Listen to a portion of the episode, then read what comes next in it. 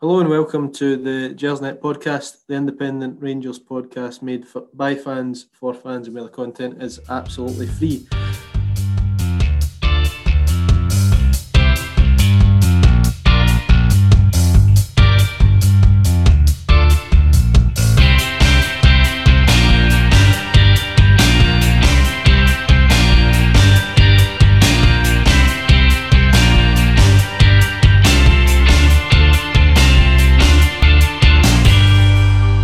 David Wren, and don't forget the podcast is available to download on a host of platforms, including Acast, Spotify, iTunes, YouTube, Castbox, and Stitcher after the live broadcast. Joining me tonight are the second and third best hosts on Gersnet. It is Colin and Ross. Good evening, gents. Oh, I got, I got second, Ross. I got second. right. right, hold on. You say Colin and Ross because that's alphabetical, aye? Yeah, I mean, you're both just as bad as each other, so it's, it's really not a not a competition. Uh, but it's good to have you both on. It's good to have all the all the hosts on at once as well. Um, how have your weekends? How's your weekend been, Ross? Uh, weekend's been good. I, I obviously set up very very nicely uh, Friday night. Um, went and watched some, uh, as we call it down in England, non-league football yesterday. Uh, today, getting all the presents wrapped, getting ready for Christmas. So no, it's been good. I can't complain. What were you calling you? You you have kids. Is this an exciting time of year in your household? It, it, it used to be, but they're they're kind of getting a wee bit older now. Uh, you know, my boy's fourteen, and so it's just all about trainers and hair gel and all that kind of stuff. And my daughter's twelve, so you know she's the same. It's it's no it's no Santa anymore. It's Xboxes and expensive pairs of trainers. But uh, well, I've had a decent weekend though. Uh, obviously Friday night was was was superb, as we'll go on to discuss uh, eh, kind of relaxing day yesterday. Uh, just popping about, and today I went to see the new Star Wars movie, which some of us here were old enough when it first arrived in 1977. I went to see the original when it first arrived, so uh, it was good to be there to see it finishing today because it, it, you know, you get the impression that's it, it's done. When it comes to the Luke Skywalker stuff, that's it done. So yeah, it was good to see that again. A couple of there's something in my eye moments during the film, so yeah, enjoyed it probably in the minority, but I can't think anyone worse than going to see the new Star Wars film. So um, we'll probably go on, probably go at the football now. Eh? well, just to avoid any more conversation like that. You could could talk about the fact that you're you're joining the vinyl revolution as well, but no, well, let's talk about the football. See, yeah. See, um, well, you'll get into the Star Wars thing as well. Don't worry, David. Yeah. So anyway, speaking of uh, speaking of Christmas presents, um, I think Rangers delivered the perfect perfect one for the fans on, on Friday night. It was a dominant performance. Um, Ryan Kent, Joe Aribo, and Jermaine Defoe all scoring in a, in a pretty convincing 3 0 3 0 victory at, at, Easter Road against Hibs Um, how satisfying was it to see you know such a dominant performance against a team who have caused us serious issues, especially Easter Road in the past? Uh, any any victory against that lot is is satisfying. Um, I'd be satisfied with a gritty 1 0 uh, against them, particularly at Easter Road. And some of my most satisfying moments as a Rangers fan has been watching us turn over Hibs. Um, and actually, unfortunately, over the last 18 months, that's not happened enough for my liking. Um, but you're right, it was it was dominant. It was dominant up to a point. Um, and I think the red cards slightly changed the game. And and maybe we've been guilty a few times over the last over, over the season so far of taking our foot off the gas when the game's dead and um, and that can be slightly frustrating. But the, it was we were a cut above. We were we really were a cut above on Friday night, um, and uh, you know obviously with with Hibs picking up a new manager in, in Jack Ross, you you expect a, a new manager bounce a wee bit. Um, they always want to to up their game against us and come out and hurt Rangers. We know that. Would They they see us as some kind of rival, which is laughable. Um, so there were kind of all these warning signs or indicators that this could be a, a tricky game. So, I mean, what, what, a way to, to steady the nerves, obviously, to capitalise on, on that mistake early doors, settle the nerves, get Joe Aribo to, to put the second away quite early as well. Um, and, and all in all, it was a, a really, really enjoyable evening. Um, Colin, obviously, I think Brian Rice, the, the Hamilton manager, had said that the gulf's never been bigger between between the other teams in the old firm. I think we've seen this season other than you know the Aberdeen game at Pittodrie the other week, which we should have won, but the, certainly the difference in quality against these teams that we may have struggled against in the past has been quite noticeable this season. Um, is is it a case of us being so much better from last season? Is it, case, is it also the case that these teams have, have got worse? Uh, I, I, would think Rangers have improved, David. I mean, the Aberdeen game, we should have won that convincingly. Uh, I think we discussed last week in the pod that there's just there's still wee signs with Rangers that when they start feeling a wee bit of pressure, they're still quite a nervous side. But in terms of the quality, it's definitely there. I had the fear for Friday. I must admit, it just felt like one of those games, uh, especially after Celtic got a decent result on Wednesday. You know, it just felt like one of those games where, as you said there, in previous years we would have probably dropped points. We've went there over the last couple of seasons and, and played really well and not done anything. In fact, I think the last time we won there it was a couple of years ago. It was a game I was at. I think Windass scored and Morelos scored, and Hibs should have won that night. You know, they battered us. I think Neil Lennon was in charge at that point, and they, they absolutely, you know, they gave us a going over. And I don't know how we came away with the points that night, but it's been the opposite since then. We've been going there and playing very, very well, but but, but not able to get uh, the victory. So because of that, I genuinely feared that we, we were going to slip up on Friday. Uh, and to come away with such a convincing performance was was brilliant. It was outstanding. Get the job done nice and early, go into your weekend nice and relaxed. Uh, I, I don't think the rest of Scottish football has got any worse. I, I think Rangers have improved because Celtic were so far ahead anyway. We are now showing that we're not that far behind them, if, if indeed we are behind them. Yeah, no, it's obviously good to see um, such a to, to, go ahead so quickly, I suppose, and, and, and, get the two goals as early as we did. It settles the nerves in games like that, and it's good also, I suppose, to see us capitalising on mistakes from from the other team because perhaps in in other games, even when you look at the Celtic Cup final, you know, we, we sometimes shoot ourselves in the foot with that. So it's good to see us make the most of that early error and, and get ahead. Oh, very much so, David. And you know, everyone is kind of saying it as well. Let's not underestimate the difficulty in that finish from Ryan Kent. Um, Ryan Kent has come into not not criticism, but kind of questions from the fan base since he's returned, and and really asking him to to prove and to earn that transfer fee. And he's no he's not done that with with this one finish, but um, considering the the Easter Road can be quite a hostile atmosphere, we're under the lights on a Friday night, under the BT Sport cameras. Um, that was a that was a high pressure finish. It's come to him. He takes it first time and he controls it and he keeps the ball down and he, he shows a, a, a class and a composure that is um, is often found wanting in Scottish football. So it was a it was a huge moment and and you're right, David. It was it was very very important to capitalise on these mistakes because these mistakes are rife in Scottish football. And to be the best side in the league, you have to punish them. And I, I, genuinely believe it's not something we do often enough. Um, I was fortunate slash unfortunate enough to be at Hampden uh, a couple of weekends ago to, to watch the, the League Cup final. And you're absolutely right. Celtic were there for the taking and, and in, in many aspects were the architects of what could have been their own downfall. And we didn't punish them. We weren't clinical enough. And we could talk about a psychological block for, for Morelos, and we have discussed that on the podcast since that match. Um, but the whole side has to be clinical. The whole side has to to take advantage, to be ruthless, and, and really punish teams and thankfully, we did that on Friday night. Uh, I say, Ryan Kent set us up perfectly. Um, let's not underestimate the the significance of Joe Aribo really, really chasing down that ball, showing desire and showing hunger to close down Marciano because Marciano as a keeper um, can be a decent shot stopper, but also can have nerves and can be a wee bit of a bomb scare. So he's he's been smart, he's been brave, and he's closed down the goalkeeper. He's forced the error, and thankfully we've capitalised. And uh, and five minutes later, obviously, we go on and get the second goal, which is which is real class. And I'm sure we'll mention it at some point in a few minutes' time.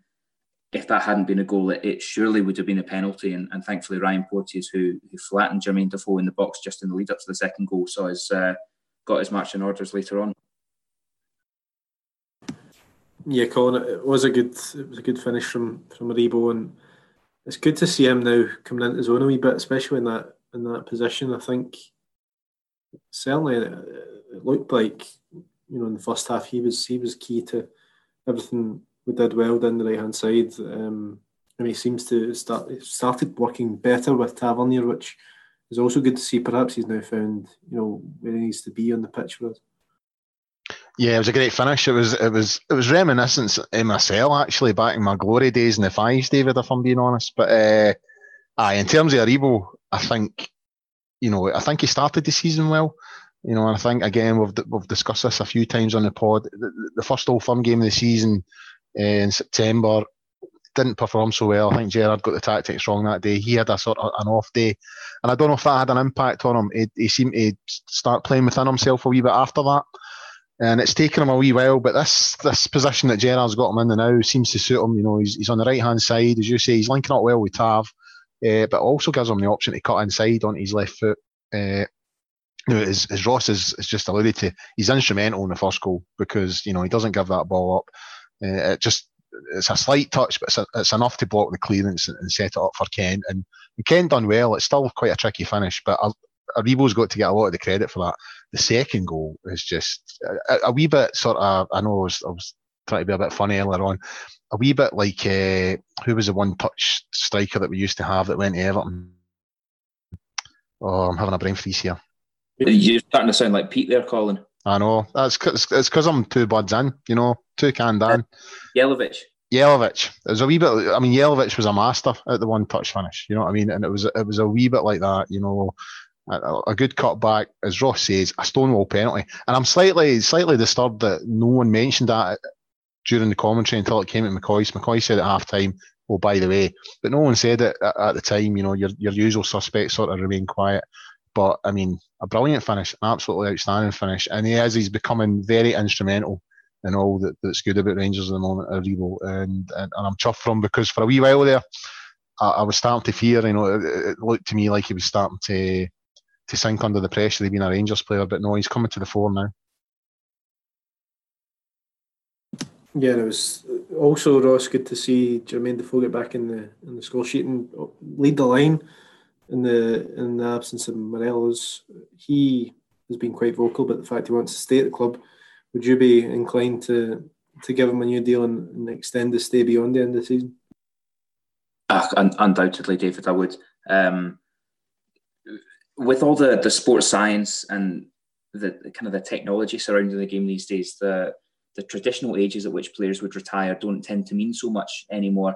It's well documented that Jermaine Defoe looks after himself well, that he's a first class trainer, um, that he puts in the, the time and the energy away from Auchenhowie to keep himself sharp and in shape. Um, the, the, kind of the line that's trotted around a lot of the time is that he's never touched never touched a drop of alcohol. Um, it's clear that this boy is still one of the most capable finishers in the Scottish game. And I, I texted a pal of mine uh, when he when he finished that uh, when I finished the game off on Friday, texted him to say that Jermaine Defoe could still do a job for most English Premier League sides, and I, I genuinely believe that. Um, I, I, genuinely believe that if he was given more of a chance today at Bournemouth, he could still be there and he could still be an integral part of their squad. So I'm not too concerned about his age, and obviously we know that the the older and the wiser players tend to have quite a quite a significant influence around the training pitch anyway. Um, with all of the experience of Defoe representing top class sides in England, representing his national team, and going to uh, international tournaments with the England squad, he's got so much experience and, and so much value that he can pass on to the younger lads that he must be an incredible influence to have around the training ground. Um, so I would I would keep him on on on both those fronts. He's still his uh, his ratio of goals to minutes played is simply staggering for for any player in this league. It's it's remarkable. You see with the goal that he scored on on Friday, um, it was a clever header in from Arfield, and I don't deny that at all. Actually, I think that was the best thing that Scott Arfield's done possibly this season is that assist. Um, the way that he takes the ball down, but his second touch to knock the ball away from the defender, but also kind of kill it dead at the same time as he shifts his weight. It was it was remarkable. It was mesmerising. And you can see in, in that one finish the, the value that he still brings to the squad. So in terms of value on the pitch and off the park, I think he's he's crucial to have around. He's spoken. I've noticed actually over the last couple of weeks there's been a real increase in the number of times that Defoe's quoted in the media. So he's clearly putting the idea out there. Like you say, he wants to be dealt in. He wants to be kept on at the club. Um, he really seems to buy into the club. Loves working with Gerrard. To me, it's a no-brainer. I can't see any downside to having him at the club. Colin, do you think his his time at Rangers has been more successful than, than most people would have would have imagined when he, when he joined?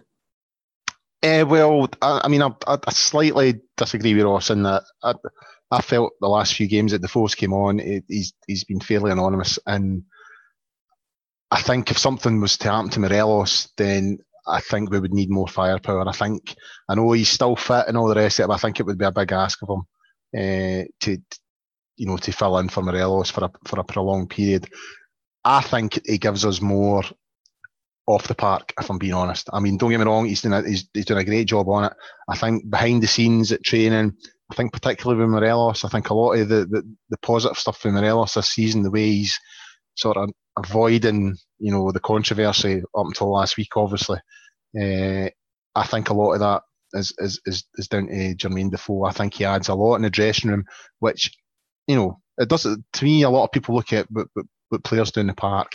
It's it's not just about that. It's you know, it's about their presence. It's about what they offer, you know, to the group, uh, to the squad, and all that kind of a thing. And I think he offers a lot. I think he's been an integral signing, even although he's not had a huge amount of game time. Would I extend his, his contract?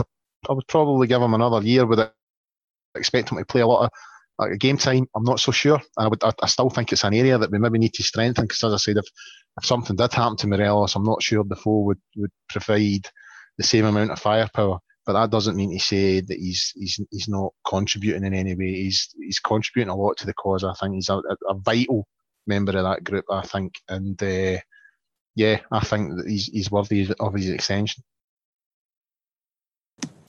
Yeah, so I mean that it's all positive stuff generally from a Rangers point of view from Friday night, but obviously there was there was ugly scenes um, both on the pitch and off it, uh, in, in, more or less the same instant when Porteous went in and Barisic was appalling an appalling tackle. Um, he was given a red card and while Barisic was down he had a, what appeared to be a bottle of vodka thrown at him uh, from the from the stands.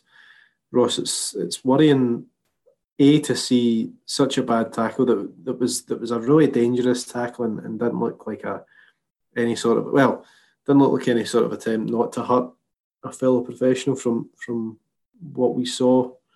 Uh, and that's that's why why Porteous saw red. But then to see what, what came from the stands as well, it's, it's worrying to, to see that still in the game.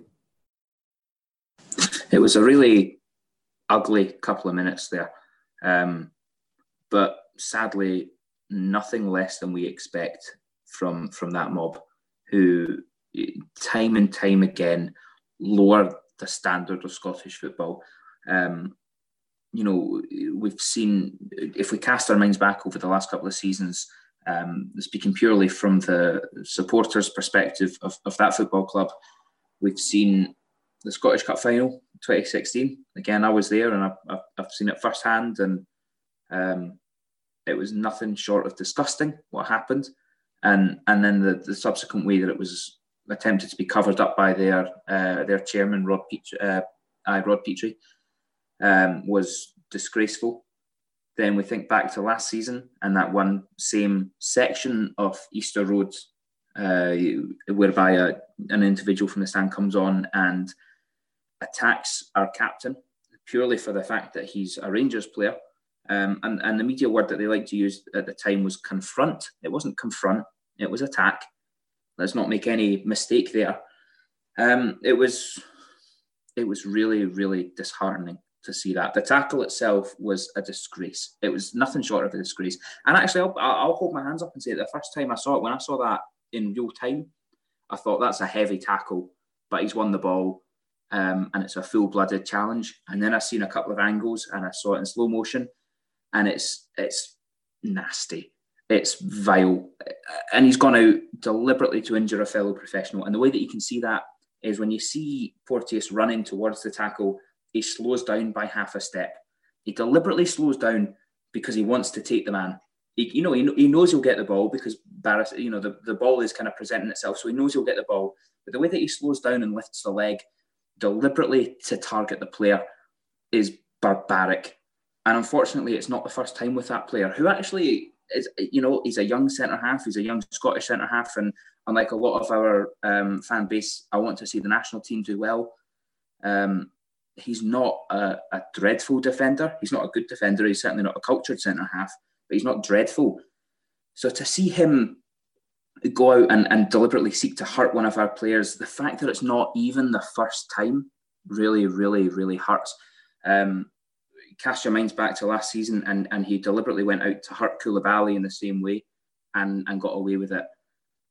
So, you know, I'll let Colin elaborate on, on his thoughts from, on what we've seen from the, the stands there. And it's not just the vodka bottle, there were plenty of missiles being thrown, but we'll all focus on the vodka bottle because it was glass and it could have hurt him a bit more.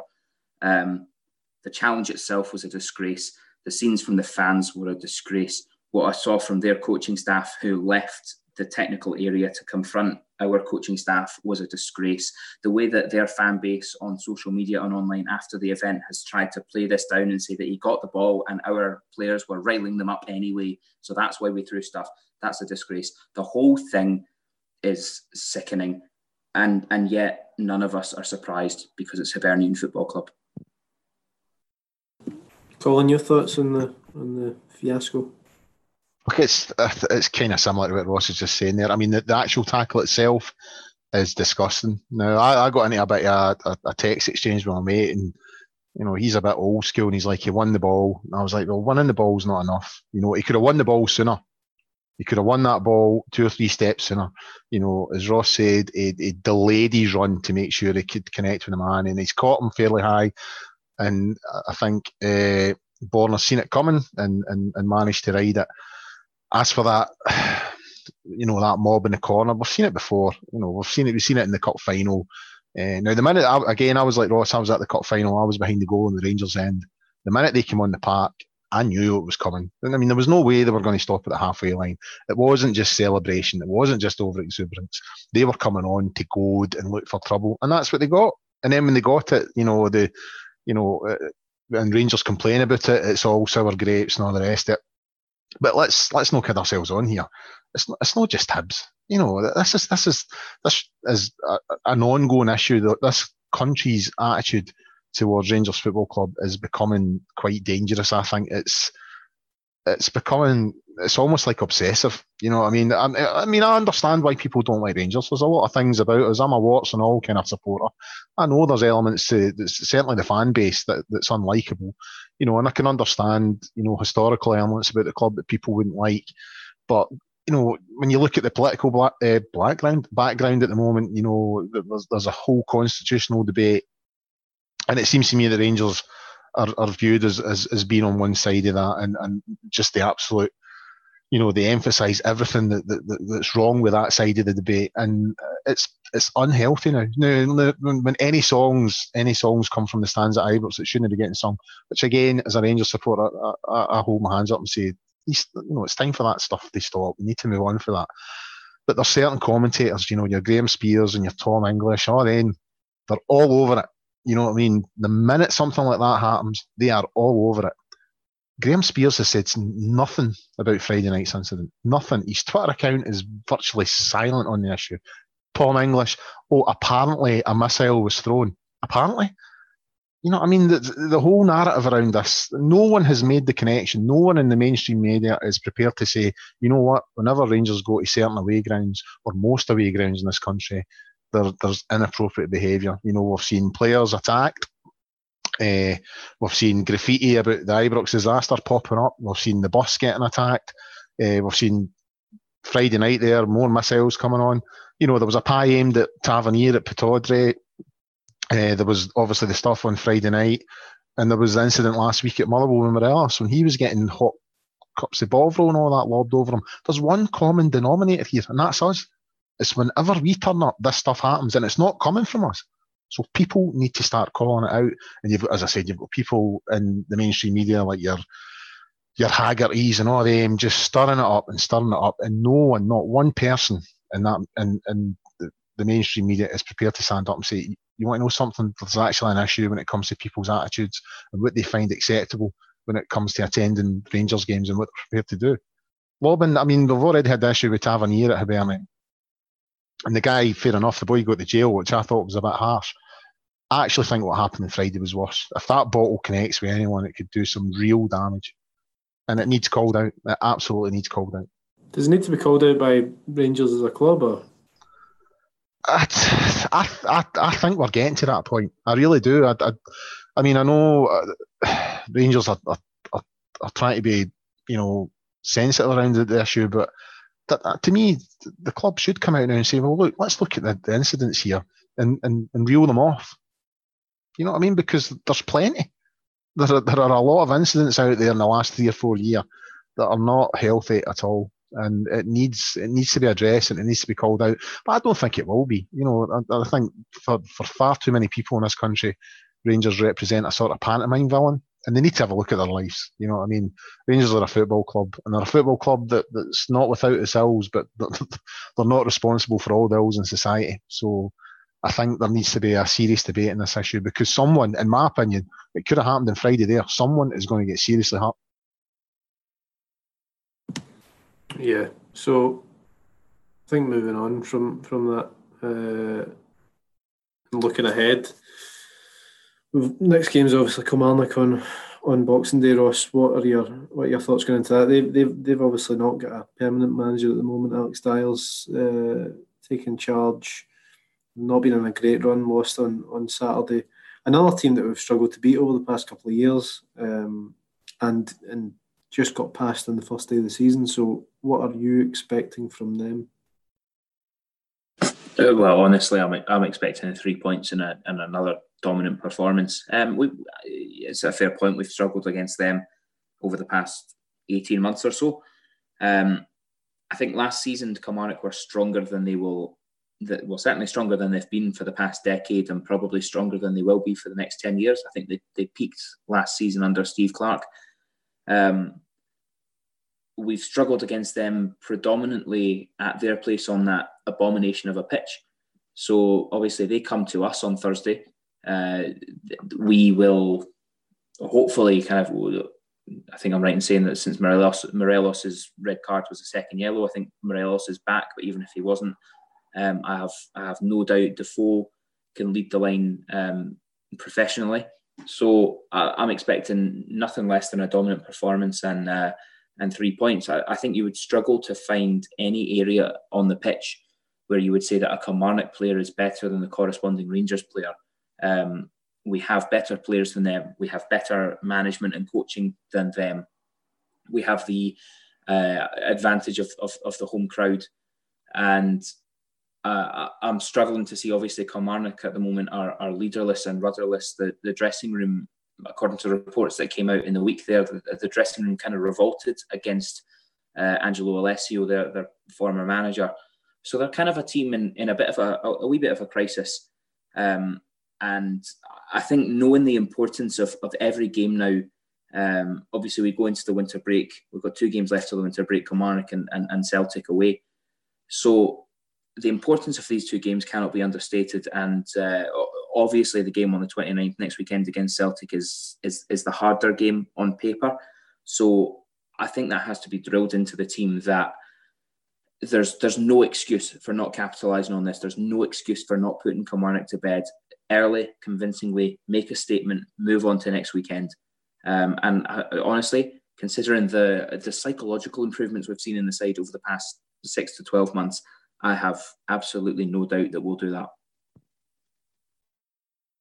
Colin, how, how important is it to, to keep this momentum going, especially going into the, the winter break and, and the Celtic game that's coming up? Oh, I think it's vital, David. Absolutely vital. You know, I mean, Killie have proved, if you've as you've alluded to there, that you know, especially under Steve Clarke, we had we had problems with him, but uh, no manager at the moment. I still think it could be a tricky game. You know, these these teams tend to you know sit in and make it hard for us, but just need to keep winning. You know, I, I think you know a lot of the time, you know, when you're going through the campaign, I certainly felt like this last season. You know, when you get a good result, you you think, oh, we're in with a chance, but deep down you don't really believe it. Uh, see, this season we we are a good side. You know what I mean? And if we keep on winning games uh, and keep putting the pressure on them, we are in with a right chance. So, yeah, get the three points uh, against Killie on uh, the Thursday and then on to the Celtic game next week and see what it takes us.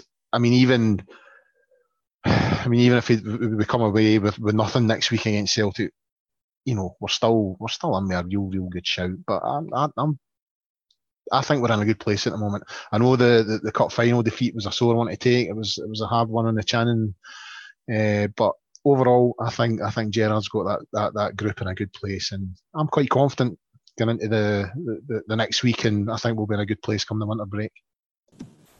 Uh, Ross Holland's mentioned that you know even if we even if we don't take something next week, we'll be in with a shout. But pe- well, personally, I don't.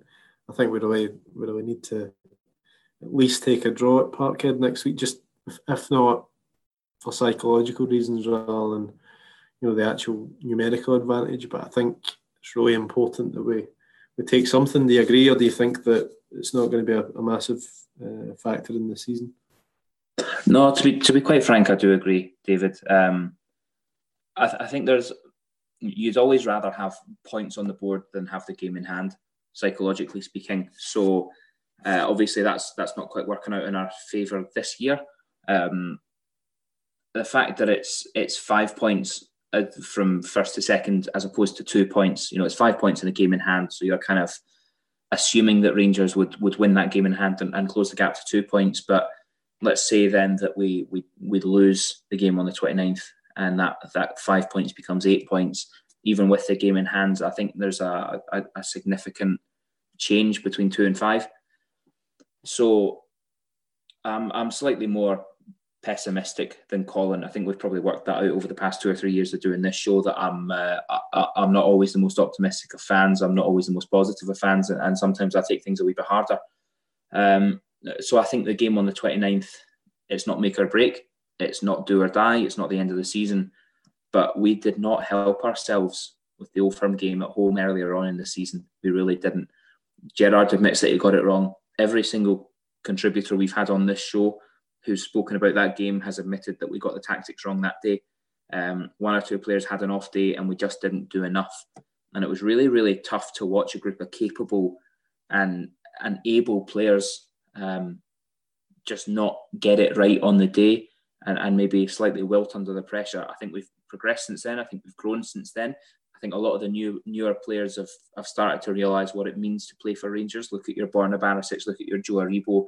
Guys like that understand um, the weight of the jersey now. I, I, I truly believe that. So it's not do or die and it's not the be all and end all. But if if that number grows to eight points gap, um, even with the game in hand. I think going into the second half of the season, that's considering the, uh, I hate saying it, considering the relentless form of Celtic. Um, look at their game yesterday. That you know, even when they when they get pegged back to one each, they get some very very favourable refereeing decisions. Um, they get things breaking in their favour, but their results have been have been strong. They have been excellent, and and they don't look like dropping as many points as as a lot of us predicted on the show. So considering that form that that they're showing, um, I think if we were to to get a less favourable result on the 29th, uh, this campaign becomes a lot a lot tougher. Um, it was another narrow victory for, for Celtic on, on Saturday, Colin, uh, 2 1 over Aberdeen sort of struggled to, to the three points. It would seem I didn't see the game, but certainly wasn't the clearest of, of margins. Do you think they are maybe running out of steam, or do you think because even even going on the game the other week, you know, we looked at the fitter side uh, throughout that. Do you think we're showing signs that we could, you know, we, well, we could win next next Sunday, and certainly if we take our chances, we'd be in a better position. I, I, I think we can win next Saturday, no problem. I, I think we're good enough to beat Celtic. Uh, excuse me. I think it comes down to you know that belief and that momentum. We should have beaten them at Celtic Park with ten men in March. There, we were the far better side. Uh, as, as Ross has said there, the game at Ibrox uh, in September was a bit of a write-off. But Gerrard has a decent a, a, decent record against Celtic, you know, and in a couple of games when he has suffered defeats, he's been really unlucky. Like say the game at Celtic Park, the cup final was a farce. You know what I mean? The, the, that game should have been done and dusted. Uh, as for Celtic running out of steam, I, I, don't know about that. I just think Celtic have the lucky side that know the course and know how to get through games, and you know, and, and they, they, carry a bit of luck at times as well. But that that comes from experience and knowing what to do, when to do it. Uh, that said, we can beat them. Absolutely, 100%. We can beat them. And the, the, the, the players, the manager, the whole group need to believe that they can beat them. And we can. Absolutely, we can. We've shown that we can. We've beaten them at Ibrox. We've came very close to beating them at Celtic Park. Uh, just uh, to have a, a, a, silly mistake, sort of sold the pies that day. But every every player plays to their, their, their, their you know their true capabilities, then we will give them a game next week. And even if we come away with a draw, we're still in it. And I don't think a defeat is, is the be all and end all. They've still got to come back to Ibrox. There's still a long way to go. Uh, I still think other teams will maybe take points off them. We just need to make sure we're as in as strong a, a place as possible if and when that happens. Uh, but aye, next week we can we can 100% beat them. We, have we've shown that. We, we showed that two weeks ago at Hampden we're as good a side as them. We just need to believe it, and we just need to get over that mental hurdle, get the goal, and and and put them to the sword. Um, this, uh, this is probably a question for both of you. I'll, I'll come to you first, Ross. How, how would you analyse the, the season so far with the year the year coming to a close and the, and the winter break approaching? I think the word is is progress for me, and and and that doesn't just stand for 2019, but it, it kind of stretches back to the the summer of 2018 onwards. I think physical progress on the park has been excellent. I think psychological progress, which is um, very, very evident, has, has been excellent. I think the club as a whole is progressing. Um, I think even behind the scenes, I think some of the the off the park stuff with the appointment of the new commercial director and the ties that that he's he's striking up has been has been really good to see. Um, I, I, 2019, there have been some real frustrations. Obviously, of course, there have been.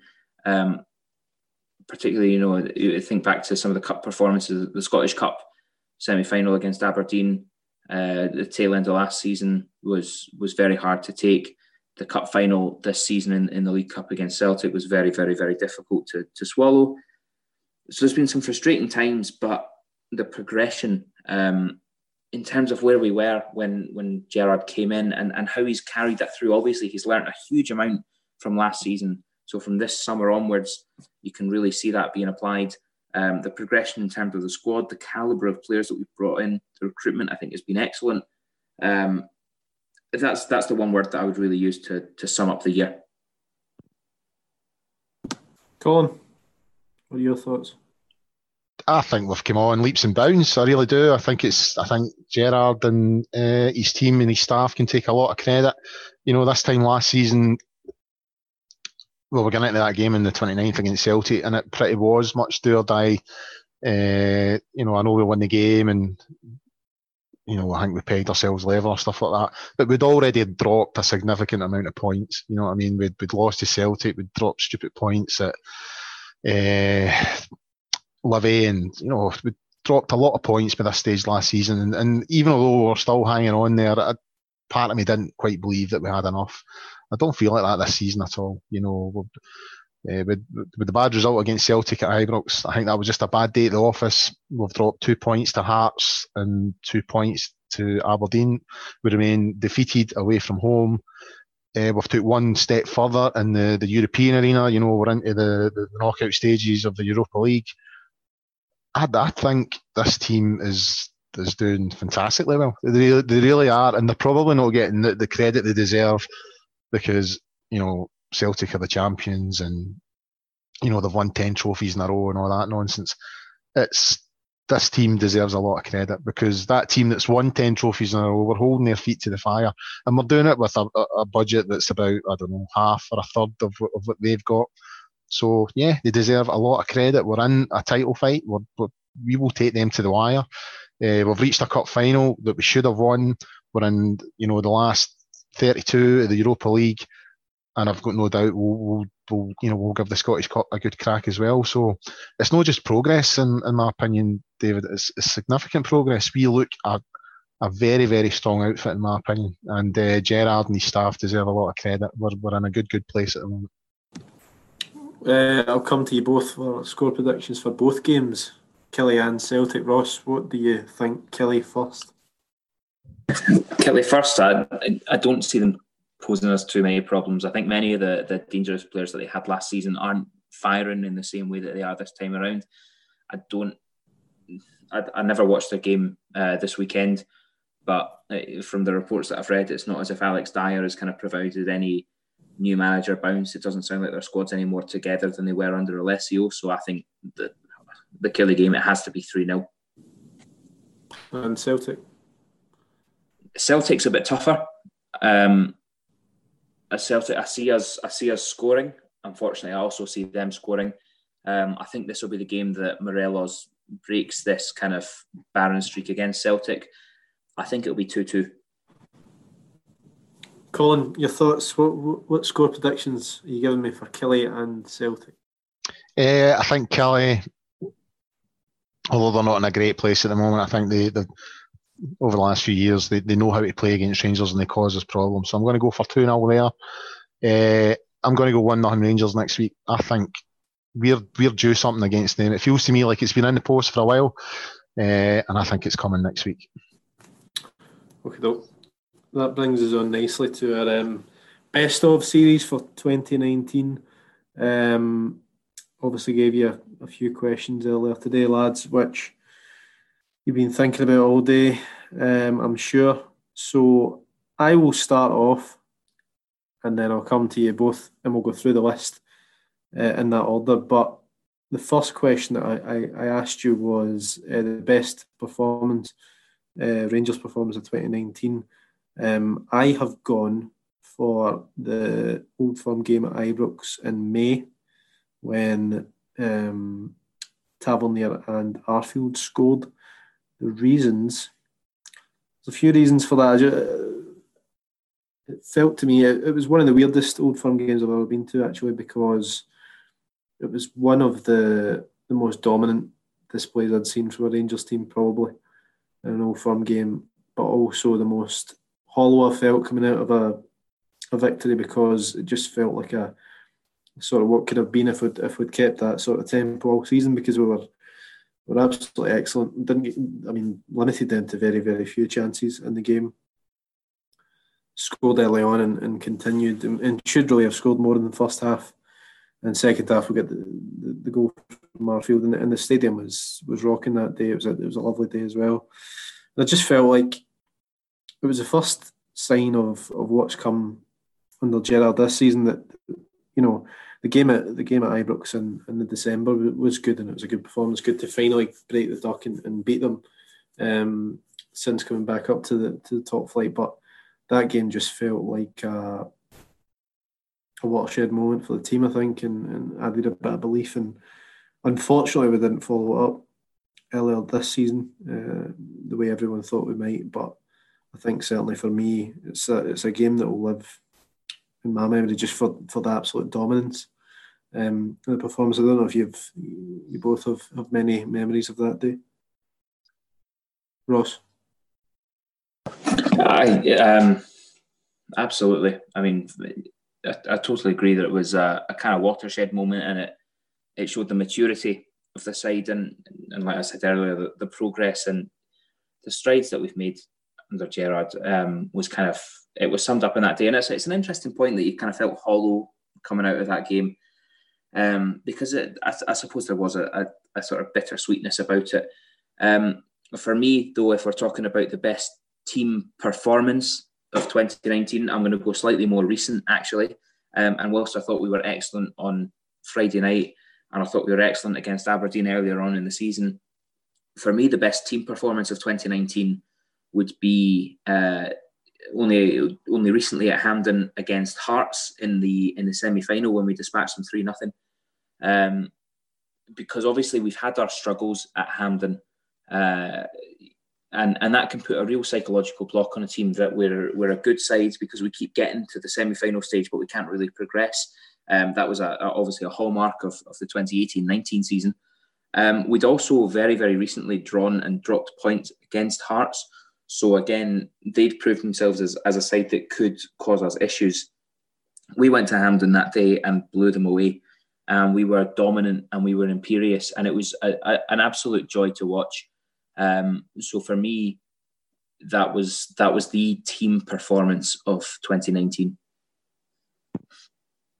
Colin, what's what's your big big entry? oh, hey, steady on.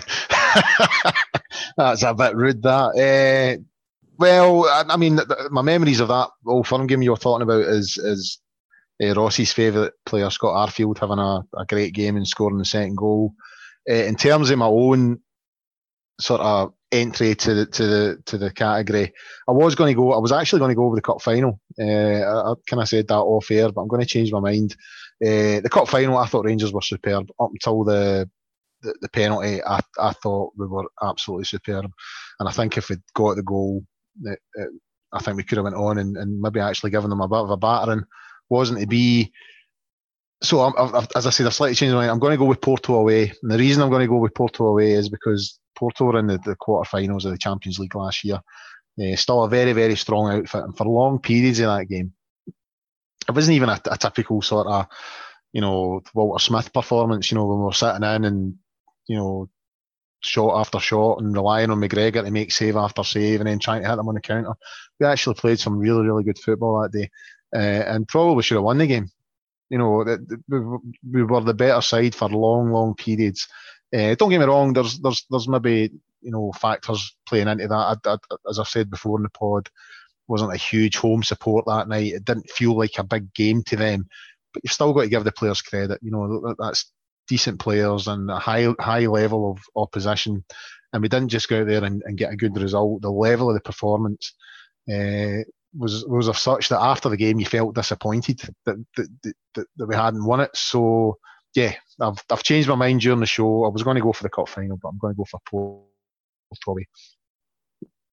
Okay, well, the next the next category was was goal of 2019, and I, I sort of had a wee watch on YouTube earlier of some of the goals just to remind myself, but I already did one in my head that to me was just it was important in so many ways for us um, in the context of that game and and the whole Europa League campaign this season, but that was Morelos' strike against Porto at Ibrox um, because it'd been such a sort of sticky game and and managed to make the break the breakthrough. I think he'd, he'd sort of missed a couple of chances and was, just didn't seem to going in his way. But it, it, just shows his quality as a as a striker that he could he could finish like that and, and the way. I think we, we spoke off air about it, Colin, and, and you'd said about the fact when you saw it live, it, you didn't quite realise how good a goal it was, but when you when you managed to see it back, you know, to take a to take a, a strike like that was really top top class, and um, I think to, to get that first goal, and then we obviously went on and get another through Steven Davis, which which was great, and, and really in the context of the, the group stage, um, that was a massive game for, for us both in, in belief and and the actual uh, getting through, you know, to, to get three points in, in such an important game. So yeah, for me that was that was the goal uh, of 2019. Ross, what what is your what are your thoughts? Well, for me, my my goal of 2019, I'm actually going to hark back. Obviously, Colin's just just spoken about uh, Rangers away at Porto, um, and I'll I'll kind of come to that in a moment. Uh, uh before I get to that, the honourable mention for me is I'm actually now uh, really trying to rack my brain, brain as to whether this was early 2019 or late 2018. So I hope if I've got this one wrong, I think it might just be late 2018, but hopefully we'll sneak it in. Was um, Morelos last season away at Hearts at Tynecastle, um, where it was a free kick from Tav on the right hand side. Uh, whips the ball in, and Morelos kind of flicks it into the far corner. Um, for me, that's an honourable mention. What I'll say for my favourite goal of 2019 um, not just for the fact that I've managed to to get all the way out there, but was Morelos away at Porto. Um, obviously, we'd we'd gone one 0 down, and, and the team showed great character and great strength to come back into the game. But the passing and the movement and the one touch play leading up to that goal, um, the way that the ball is kind of turned around the corner to Barisic, who then plays an, an absolutely inch perfect ball just to take it out the reach of the centre half, falls phenomenally to Morelos, who has time, he has composure, he looks up and he rifles it into the top corner. Um, to me, that's the goal that kind of kept our Europa League this season on track. It meant a huge amount to, to everyone that had travelled. Um, to me, that's that's my favourite goal of 2019. Colin, before I ask you um, your favourite goal of 2019, have you got any honourable mentions for goals from 2018? I, I, I, had to laugh at him saying that was late 2000. I think it was about September, October. but no, no honor, no, no honourable mentions for me. Uh, no, I mean my, my, my goal of 2019. Uh, again, going back to the European campaign and, and Morelos, I thought his second header uh, in Rotterdam was just top drawer. Uh, now, I think I said this in the pod before. You know that although Feyenoord are probably, you know, a, a weaker team than Porto, uh, the, the trip there uh, maybe represented a, a, more difficult trip because of the, the atmosphere, because it was quite a hostile atmosphere, partisan crowd, you know, and we went one down again, and you know, you think, oh, we're in trouble here. Morelos gets the first, which is also a, a, a very decent header, by the way. Uh, and you think, right, we're back in it, and then you know, five, ten minutes later, ball goes out to Barisic, who, by the way, deserves. Uh, should I mention this when we are talking about the Hibs game. He deserves a special mention for his 2019. You know, he looked like he was out the door at one stage, and now he's standing there in the corner staring at the Hibs fans. You know what I mean? He's really grown into that jersey. Uh, so he deserves a special mention. But he gets the ball, great cross, and it was it was a cross with no power in it, and uh, all the power came from Morelos. And uh, all I can say is is everyone within a sort of 50 yard radius of my house knew that the Rangers had scored that night because uh, me and the boy went mental when that one hit the net. It was an absolute peachy goal. So I'm going for Morelos' second against Feyenoord. Very good. Um, uh, you can probably just both confirm that we've all gone for the same player of, of 2019 um, and Alfredo Morelos. Uh, hold on, I think Colin was going to go for Sheyi Ojo. no, but just to be, I like to be different. Right, so, uh, so, so Ross and I, Ross and I are in agreement. You're going to go for someone else. We're going to go. I'm going to go for someone else. You're going. You're going to go with the crowd. I'm. I'm. You know, I don't follow trends. I set them. So, uh, I'm. so, so Ross and I are going to go for the logical football. You, can just oh, do what you like. Colin's um, being. Well, I'm, going to go for I'm going to go for Ryan Jack. I'm going to give a special mention to Ryan Jack because I think uh, the, the, the player that was signed it was Caixinha that signed Ryan Jack. You know the, that player that arrived at Ibrox in 2017 is you know he's he's almost two times the the, the, the player that he was then. You know he's he's another one that has grown into the jersey. Uh, I think the arrival of Steven Davis and uh, Kamara have, have upped him again because that fight, you know, for fighting for a, a, place in the team. So he's, you know, every time a threat comes to his jersey, he just seems to find another gear. Uh, and I just think he's so integral to what Rangers are about right now. I get Morelos, and he's probably right. I'm, I'm not, I'm not, you know, going to be too stubborn to admit that.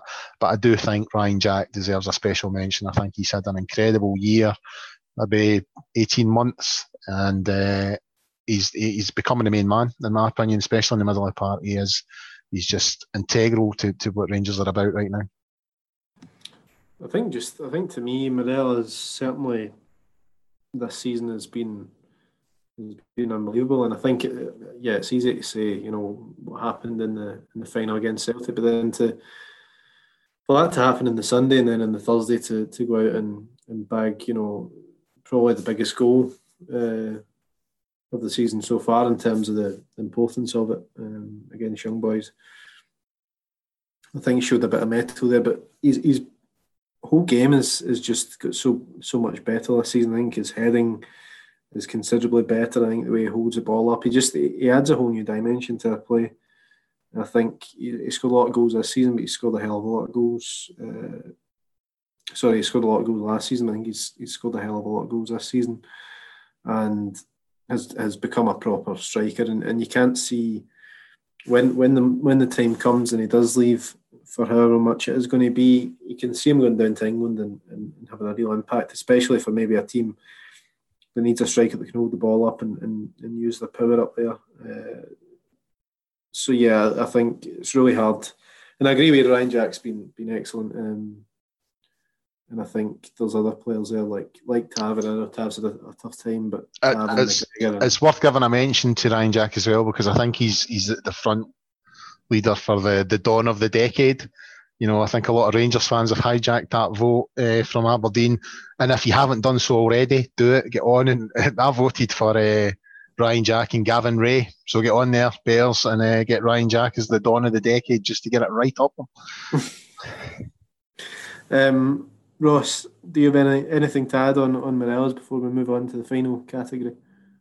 No, just the fact that I'm continually saddened by the treatment that, that Morelos gets. And uh, actually, last week, Kris Boyd was was surprising to every Rangers fan when he was a pundit, and he, he kind of mentioned that there are certain things that get highlighted because it's Morelos, and if it was anyone else, we wouldn't really be talking about it. I mentioned on the show last week actually that, in, my opinion, Morelos should not have received any reprimand for making an alleged gesture to Motherwell fans. Um, because it's a celebration that he's done time and time again to whoever he's stood in front of.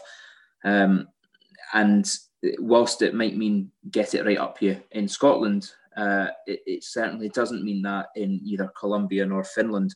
So it, I think Morelos, uh, his his goal scoring record is exceptional. Um, even his assists uh, are wonderful. Um, the attributes that he has in in terms of he's not just a finisher, he's not just a creator, but the way that he holds up the ball, the way that he uses his body, his physicality, um, he drags defenders away, he makes space for others to exploit. Um, some of the less appealing parts of his game that he was he was a, a slightly selfish striker in the past have, have, certainly been weeded out of him, and he's a more rounded striker uh, at the moment. All of that um, to his credit, is compounded by the fact that he's continually put down by an incredibly hostile and negative media. And um, I, I, honestly do not have enough kind words to say about him. Okay. Um, final final category um, is signing of, of 2019. And I'll quickly quickly stake a claim for, for mine, which is Glenn Kamara who I think has been a, an absolute steal uh, for 50 grand. I know that obviously I, I live in Dundee and I know when he when he signed for Rangers there was a lot of Dundee fans sorry to see him go and, and they they were they assured me that he was going to be he was going to be good but I couldn't have imagined certainly certainly early part of his career and I think in Europe this season he's been absolutely outstanding and I think it's easy to maybe miss and, and, and see the things he does wrong sometimes but I think he, he certainly gives Ryan Jack and Steven Davis or, or whoever else it might be, Scott Arfield in the midfield, license to, to you know go on and, and attack while he, he holds fort and he breaks up the play and plays the easy passes, which is just so important, especially in the midfield three. And I think we will eventually sell him on for, for decent money as well, which which is sort of our model, and that's what it has to be. And I think he's been a real find for us, and and hopefully we'll have him for a wee bit a wee bit longer more because he's he certainly settled into life at, at, Rangers and has been a real a real asset to us. Um, Ross, who who are you going for? For me, it's a, a chap that we mentioned earlier during the show, and I was saying his praises earlier on this evening. Is Jermaine Defoe? I think is our signing of 2019. If you look at his goal scoring record for Rangers um, this season, I think I'm right in saying in the Scottish Premiership he's he's appeared in 14 matches and scored 10 goals. Um, a lot of those appearances, obviously, he's come on with limited time to go, and he's still uh, found a way to get on the score sheet. Obviously, he's he's been brought on uh, from the start on Friday, filling in for Morelos, and turns in the most professional performance, and and shows that despite his age and despite his lack of game time, he still has a sharpness and, and a kind of clinical nature to his play. Um, I think I'm right in saying that since he's been brought in, he's had 32 competitive appearances and he scored 19 goals. So he's well over the half a goal per game mark that you might typically use to, to judge a, a poaching striker. Um, so his return, his output has been excellent. By all accounts, his demeanour around the training ground and, and the value that he brings off the park and his mentoring of the younger players has been first class. Um, for me, it's it, has got to be Jermaine Defoe. And finally, Colin, who who are you going for? Uh, well, I'm going to go left field again. I'm going to go with Andy King. no, I'm only joking. Yeah, I'm going to go with Steven a, Davis. That was a proper dad I know, I know. Well, I, I, I'm a proper da, so you know, you know, if that's what it says on the tin, that's what you're that's what you're going to get. Uh, no, I'm going to go with Steven Davis. Uh, I think uh, I said at the time, but again, I'm pretty sure I said on the show at the time that we would be signing the best midfielder in Scotland, be signing Davis. And I know Ryan Jack's probably pushing him for that. Uh, I think the impact he's made has, has been considerable. I know he struggled when he first came back. I, I just don't think he'd had a, a lot of game time. Excuse me. And he was, uh, you know, struggling to get back up to fitness. But from sort of the tail end of last season and from day one this season, he has just shown everything what he's about. He's uh, sometimes I think he's actually improved from when he was with us last time. You know, he's just he's just head and shoulders above so many people on the park that it's it's, it's night and day. And again, it, it, comes down to the group and all the rest of it. I don't think he just offers it on the park. I think in the dressing room, he's someone that's been over the course before. He's offering you know that experience, and he'll be able to go around the dressing room and tell boys who haven't been there what they need to do and I think that's that's vital as well. So I think he's been a, a, an outstanding signing for Rangers. Well, that brings us brings us to the end tonight, gents. Um, thank you for joining me. I hope you've picked up a, a tip or two on, on the best way to host this this podcast, um, and you can take that the next, the next hosting, the next hosting bout. Um, no, I'll tell you, I'll tell you this much, David. I, I, I bet you're not going to wish uh, Merry Christmas to the listeners. By the way, by the way, at the by very the start, at the very start, I've, I've actually written in my sheet of paper in front of me, "Merry Christmas to listeners." So you've, you've, ruined, my big, you've ruined my big bit there. The big bit. Um, can, can I, can Merry Christmas to us. I was I was just about to, but I'm not going to bother. Uh, not going to bother. Now, listen, can also listen, can also point out before you go, before you go, can also point out that you were giving me around Twitter for tweeting during the show mm-hmm. by tweeting during the show. That was that was that was part of the joke. That's a dad joke, right? yeah, okay, okay. I'll let you go on. I'll let you go on. Anyway, but no, it's been it's been good, and it's been good to go through a few a few memories of the of the year, um, and hopefully there'll be more more exciting times to come. So thank you both for for joining me, um, and thank you for listening. I think it's if you uh, are enjoying what we're doing here, obviously subscribe um, and you can you can listen to the show again if you so wish, or um, if you just caught the end, you can you can pick up on all the usual platforms. Have a nice Christmas and uh, thanks for joining us.